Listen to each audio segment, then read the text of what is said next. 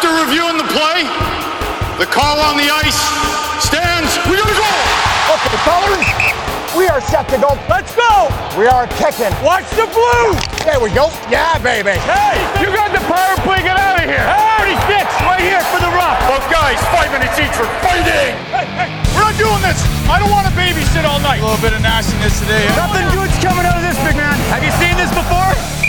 Yes, it's rule something, point something. He's not putting a stick in you. You keep your stick out of him. Here we go. Let's roll, boys. Go. Hey, hey, hey. Let's go. After further review, it's the Scouting the Refs podcast.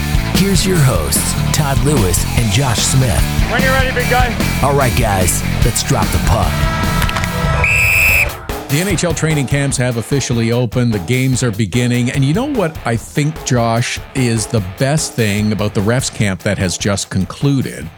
There's no holding out. There's no asking for a trade. There's no people questioning when your contract is going to be renegotiated. It's, it's all done already. It's like this is it. It's that's all taken care of. Let's just get on the ice and get going. It's the beauty of it. It's the hockey without the business side, right? You don't have to worry about all the business and the paperwork and the negotiations. They just they show up, they get it done, they get out there, they do the job. It's so much simpler than it is for the players, right? Absolutely. Never any controversy, never any gray areas, just black and white like the stripes.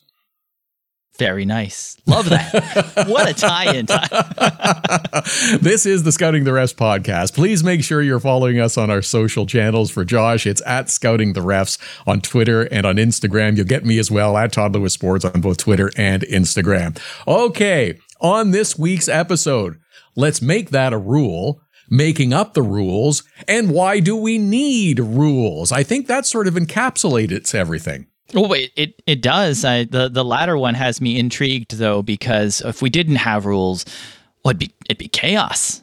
Well, I guess maybe that's really the extreme, but there have been suggestions to maybe change, amend, or remove a few rules. And as you probably guessed by now, we are going to talk about rules today because if you saw the ESPN preseason piece about a bunch of things, they asked players at the media availability tour, what rules would you change? What rules would you add or eliminate? So the ESPN folks asked about rules. So Josh and I thought that we would talk about rules. And how about we go over some of these suggestions? Because there's some interesting ones, I think some good ones.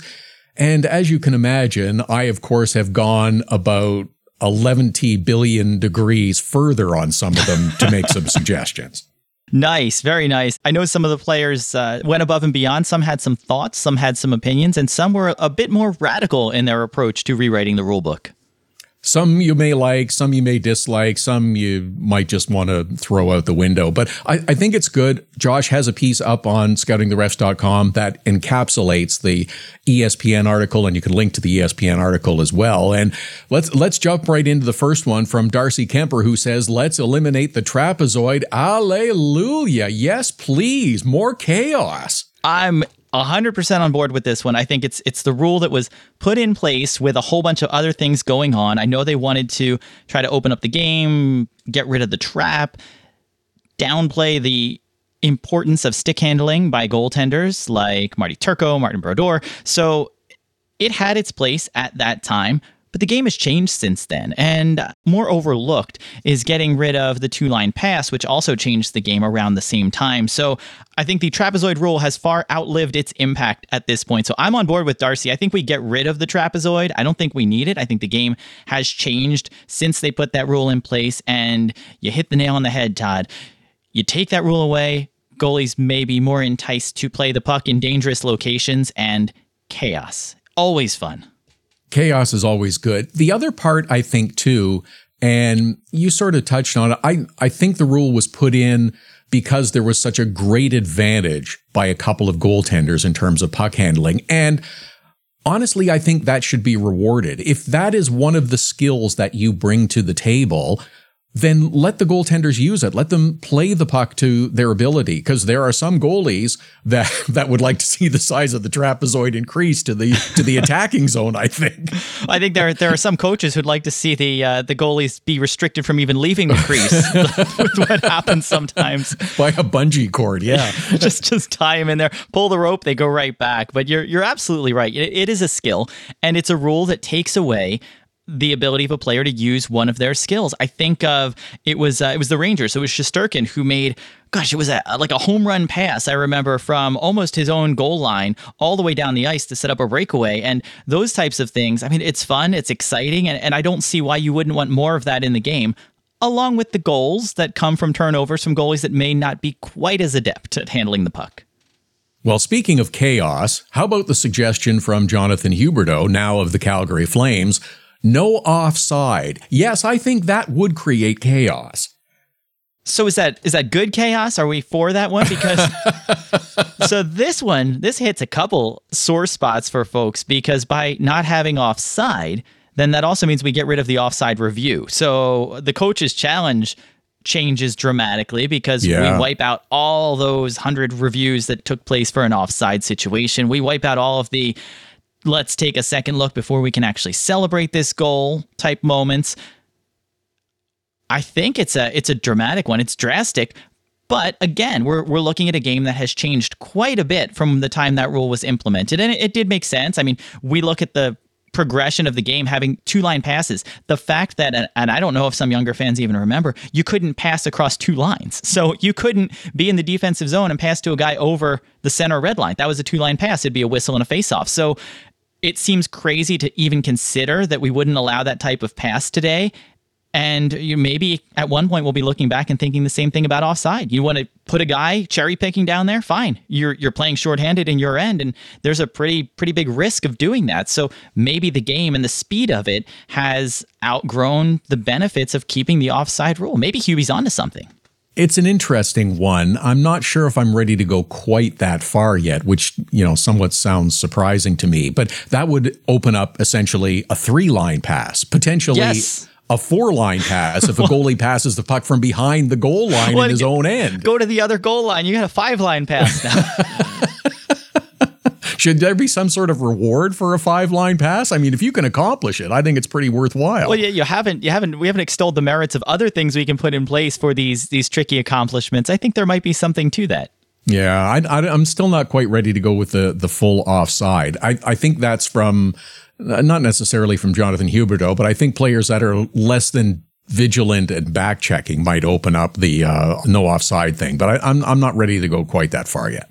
No, it's understandable. It would make a, a, big it'd be a big change, but one that I wouldn't be surprised to see some leagues just toy with it to see how it goes. The the tricky part with that rule is it's so dependent on skill level at the NHL level, you have players that are so talented, so fast that the impact of not having offside would be different than it would be potentially at a lower level or juniors. Mm. So I, I, think that would be a hard one to judge, but it'd be fun to see. It takes some time though, because players are so used to it. You're so ingrained in what offside means that it, I think it would take a few games to try to break that mindset that you can really go wherever you want. Okay, we'll add that to the to the maybe pile. This suggestion, I think, will be popular with many and comes from Matthew Tkachuk, who says, play three on three until there is a winner. No more shootout. I have kind of mixed feelings on this. Where do you stand? I, I love it. I don't think the Players Association loves it, but the idea of let's just play a little bit longer, let's see how it goes, I think it makes a lot of sense three on three often results in a goal being scored. And, and I think sometimes you have teams that hang on for the shootout, so now your strategy has to change because there's nothing else to hang on for. You've got to win it three on three. I would be surprised if a three on three overtime lasted more than 10 minutes 90% of the time. I think you're, mm-hmm. you're going to see these. The five minutes might not be enough, but I think in 10 minutes, you're going to see the majority of these games get resolved one way or another at that point. And, and I think then people can put the shootout aside. I think my only reservation is while I agree and I, and I, I do enjoy the three on three hockey, like the shootout, it is a gimmick. I mean, it's it's hockey, but it's not quite the hockey yeah. that we're used to, and and maybe that's okay. But I, am not against it. I, I do love the three on three. I'll give you that. Well, I agree that the three on three is fun. It was more fun when it first came in because now the coaches have gotten their hands into it and ruined it for everyone. And that's and I think that's part of the the reason why more games aren't decided in the five minutes because now we'll see teams that will circle back, Yep. leave the attacking zone, and then regroup. So I think if you can address that somehow, then maybe there's a, something to look at. If you put a maximum of 10 minutes on it, I'd be okay with that. But here's the proviso. You can't keep putting the same six players back out on the ice again. And that's the part that the Players Association gets upset with is, well, if you play 20% of your games in overtime, then your top players are getting that much more ice time and getting worn down that much more. So if you have to go through your bench a little bit deeper, I think that might be more inviting I as well. And I think that will also have more games decided in OT. Oh, that's that's a good one. It, it puts more strategy on there too, because you know, do you want to go top line against top line, or uh, d- if you do that, now your third line becomes that much more important because you're going to rely on them to not just hold down the fort, but you, you might need them to win. So that's uh, that's an interesting take there. it's kind of the way the the shootout works now is that you go through the entire roster Yeah. before you you can start repeating. And again, if it if it opens things up, it if it makes things get decided with actual on ice play as opposed to the shootout, I'm okay with that. But I think you got to cut it off at 10 minutes because inevitably we would have one of these triple overtime games in February and teams would miss their charters and it would create it would create schedule chaos is what it would create. Yeah, and when you have those situations, especially with the importance of uh, conference games, divisional games, things like that, you know, you, you can't you can't go three overtimes. You can't keep playing indefinitely on a meaningless game against a team uh, from the other conference when you might have a game against a rival the next day that would be vastly more important. And uh, you know, do you do you just throw in the towel and give up that game and say, you know what, we got a big game tomorrow. Um, you, you can score on us and just take this one because we're, we're not we don't have the energy to do this. We got to beat the Islanders tomorrow. Right, exactly. So here's the here's the other part of this that we need to consider as well. I think if we're going to make these changes or extend the overtime of 3 on 3, do we have to adjust the point system to a 3-2-1 system in that if you get the victory in regulation, you get 3 points because again, I think that would decide more games away from the shootout. So we did a breakdown of this a while back, uh, probably a couple seasons ago, just to see how much of a difference it would make. And I struggled with this, Todd, because it didn't make as much of an impact in the standings as I would have expected. I, I thought for sure, oh, we'll see teams that would have missed the playoffs that'll make the playoffs, and it wasn't that dramatic. That being said, it is 100% more logical. Each Yes. game is worth the same amount of points, whether it's three for one team, zero for the other, or two for one team and one for the other. Every game is worth three points. And from that standpoint alone, I think that's a no brainer to move to that approach. It's, it's what the IIHF uses. It makes a lot of sense. You don't have the impact that you get today of well hey we're in a playoff battle it doesn't matter if we win or lose but can, can we at least get it to overtime and i know every fan has been guilty of it of if we have to lose this one let's at least force overtime and well you don't have anything to lose right you're, you're just you're getting Sure. a free point basically so i think there's value in it and I- and I, i'm not convinced that it wouldn't change the way teams play because that you know we look at the standings now based on the change in points but if you gave these coaches the ability to earn an extra point would they approach regulation a little bit differently? Would there be that last second push of well we don't want to hang on for overtime because we need three not two out of this one? So i, I think that one uh, let's put that in the go green light column. I I would agree with you, but you're saying that it's logical and it would make sense, right? Oh, oh yeah, that's. I'm sorry, that's in there. Yeah, rule book. So Uh, that, can't- that means it's go never going to happen. Yeah, Yeah, can't, yeah, can't go in the that- rule book. That's, that's that's it for him. Okay, uh, Jack Eichel of the Vegas Golden Knights has a suggestion for face-offs. He doesn't want to get kicked out, and he doesn't want to get kicked out anymore, and he doesn't like that guys get kicked out of face-offs. I understand the point I think he's trying to make in terms of you got to line up here with your feet in this position and you got to put your stick down in a certain order. Maybe we need to loosen that up a little bit. If somebody wants to tilt one way or the other a little bit, let them. But I think a total free for all in the face off circle is not going to be good for anyone. No, you, you see players jockeying for position, and there's always those battles to get the jump on the other guy. Uh, again, I'll, I'll look back and, and remind fans that face-offs are at dots now. we had a time when the faceoff would be wherever the puck Oh, was when yeah, it went out of play. right. And you'd have these random locations for a faceoff where it'd just be in the middle of the ice somewhere. They just try to line guys up. And it, it was more of a free for all because you didn't have hash marks, you didn't have any markings on the ice, He didn't even have a dot. So it was a little chaotic then. I mean, it was fun because uh, forget the goalie being set. Uh, goalies in the defensive zone, you, you know where the faceoff's taking place. There's two spots. Well, now that opened the door to all kinds of different spots. So in, in the chaos meter, that was a that was a fun one, but it, it was a bit more of a free for all. I, I think you you got to find that balance there. There's a desire by the NHL to have clean faceoffs, to get the puck dropped and start playing again. And to do that, these guys have to follow the rules, and to enforce the rules, you have to kick guys out, and nobody seems to like that. It, it's it's almost one of the mystery things of why did that guy get tossed, and it's pretty clear, and the the officials are talking about it. They're letting players know why.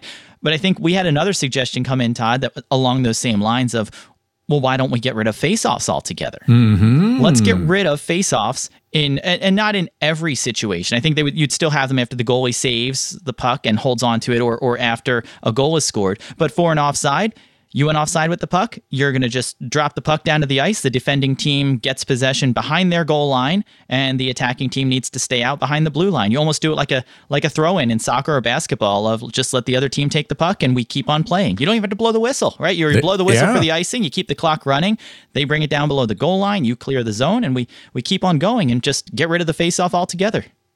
The other option is okay, we'll loosen things up in terms of face off. We won't kick you out, but we won't have and tolerate the shenanigans that go on of jockeying for position. So if you don't do it right, you get a penalty. Ooh, yeah, that that could be a tough one. I mean, right now you get the uh, the two strikes and you're out rule, and Yeah. then after that you get tossed again. You you could get a penalty, and we've seen those come up. And anytime it does, the broadcast crew holds it against the officials for making these guys accountable, not for the players who did anything. It's always the officials' fault for doing it. But uh, you know, maybe that is a thing. Maybe and, and I know we want to see the battles. The NHL changed rules in the past about physical contact on a draw that you're you're not allowed to have contact before, and maybe we go back to that. Nobody touches sticks. No, we, well, let's give these guys a two foot buffer between them, so only the guys taking the draw are even lining up against each other. Maybe that's the way to go because now you uh, you, separate them enough. It's like kids in the preschool class. You just keep them far enough away that they can't reach each other. to have those shenanigans. can't cause any trouble if you can't get en- entangled. Yeah, that's true. The there's a few other suggestions that are not surprising that have come up. Jake Oettinger of the Dallas Stars suggests better defined goaltender interference rules, and it's like I, I, I guess that's okay. Um, it this is more of a question I think than a suggestion, but I want your thoughts on this one in terms of goaltender interference. I'm wondering if the player tracking that we have heard so much about and have only seen a fraction of this stuff implemented, would it then be possible to determine if a player is trying to stop before he has contact with a goaltender or is trying to get out of the crease? Right now, everybody's guessing by looking at a video. Is the technology, do you think, going to be sophisticated enough that we could tell if a player shifts his weight and tries to stop or tries to move or back out of the crease? It would be lovely if we could anytime we can use tracking or, or any of that data to to address penalty or player situations it, it's ideal because there's there's no judgment involved. But i don't know that it'll get there and i don't know if it'll have that granularity to the level that we'd need. Even when it comes to arms and legs and you know where's where's the goaltender position? Well he's in the crease but is his glove outside of the crease? And is the player's arm over the line in the crease? Remember we're looking at the crease as a plane so when contact happens it's happening in or outside of that uh, that being said, I think there might be some opportunities. I'd, I'd love to see them get some overhead cams for visualization that maybe we could identify where that plane is a little bit better and, and confirm what was over the, the plane of the goal crease or not. And there's always the opportunity. It'll be simpler, but fans and players might not like it to go the way of the IIHF and, and just start looking at any contact in the crease or, or preventing any of that from taking place. It would it makes for a cleaner rule, but it also makes for more whistles and, and more goals being disallowed. So it's it's a tough spot. I would love technology to solve this one. I don't know that we're ever going to have that ability to do it, but it would it would help because as you mentioned, Todd, the hardest thing is is trying to determine intent. I got to tell you, I am very impressed with that answer. And you know why? no. because you use the word granularity. I really like that. hey, you know we've we've got to have the, the word of the day on the podcast, so I guess we'll we'll mark that one down. That one fits. Matt Barzal, when asked about which rule would you change, adjust, or add, went to his phone where he has a list of ideas for the game. And I love that. I love that players are thinking about the game and thinking about ways to improve it, make it better and, and make things different. And the first thing he suggested, of course, was to get rid of the referees. Okay. I'm exaggerating a little bit. Well, but but he did say that you know if there were only two officials on the ice, that might be better because they always seem to be getting in the way. And it's it is a struggle.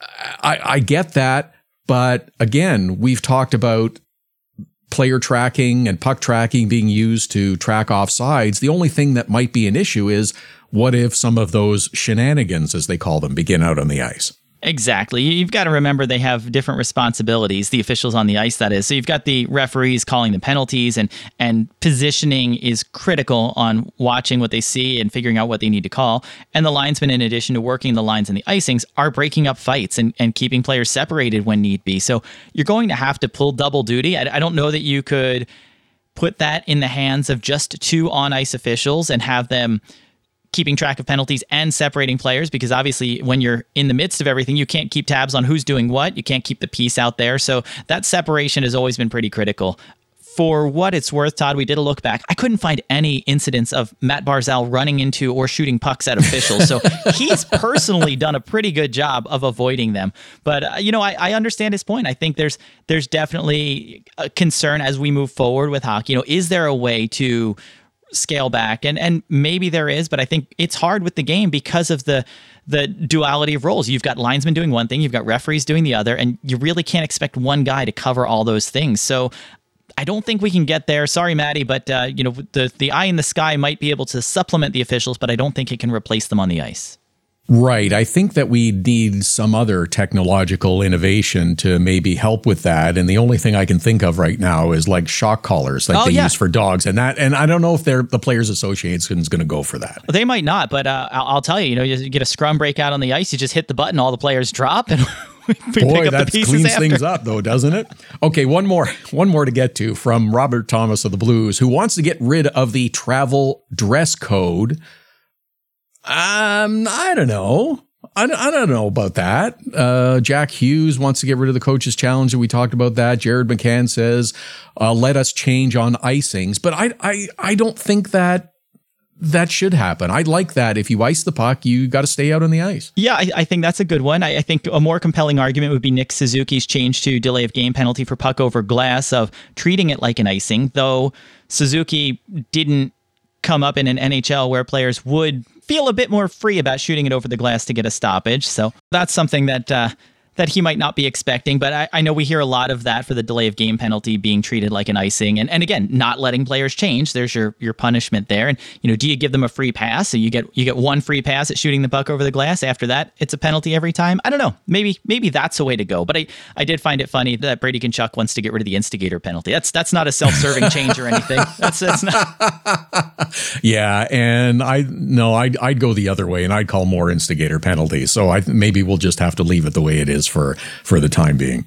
Yeah, I, I, I hear you on that one. I think there's definitely situations where they could call it a bit more aggressively, just to police the game, have it a bit tighter on those clean hits that might result in a fight afterwards. You've guys dropping the gloves after a clean hit, and I know you want to stick up for your teammates, but in mm-hmm. those moments, it looked like this past season they've they've been a little more aggressive with how they've called that instigator penalty to try to say, look, you, you can't go after a guy on every hit. Let let us hand out the penalties. And look, we have major penalty reviews now, so we can make sure we're getting them right. But you, you can't go out and police it yourselves. So the, the instigator penalty in those types of situations, I think is right. And I, and I think they should call it more. So you're, you're right on there, Todd. Sorry, Mr. Tkachuk. We're, we're going to agree to disagree. Uh, definitely. Good suggestions, though. Really good discussion. I'm glad the players had so many uh, forward thinking ideas, lots to talk about. If you've got some that you want to hit us with, uh, hit us on the social channels, please. At Scouting the Refs on Twitter and on Instagram. Hey, ref at scoutingtherefs.com is the email address as well.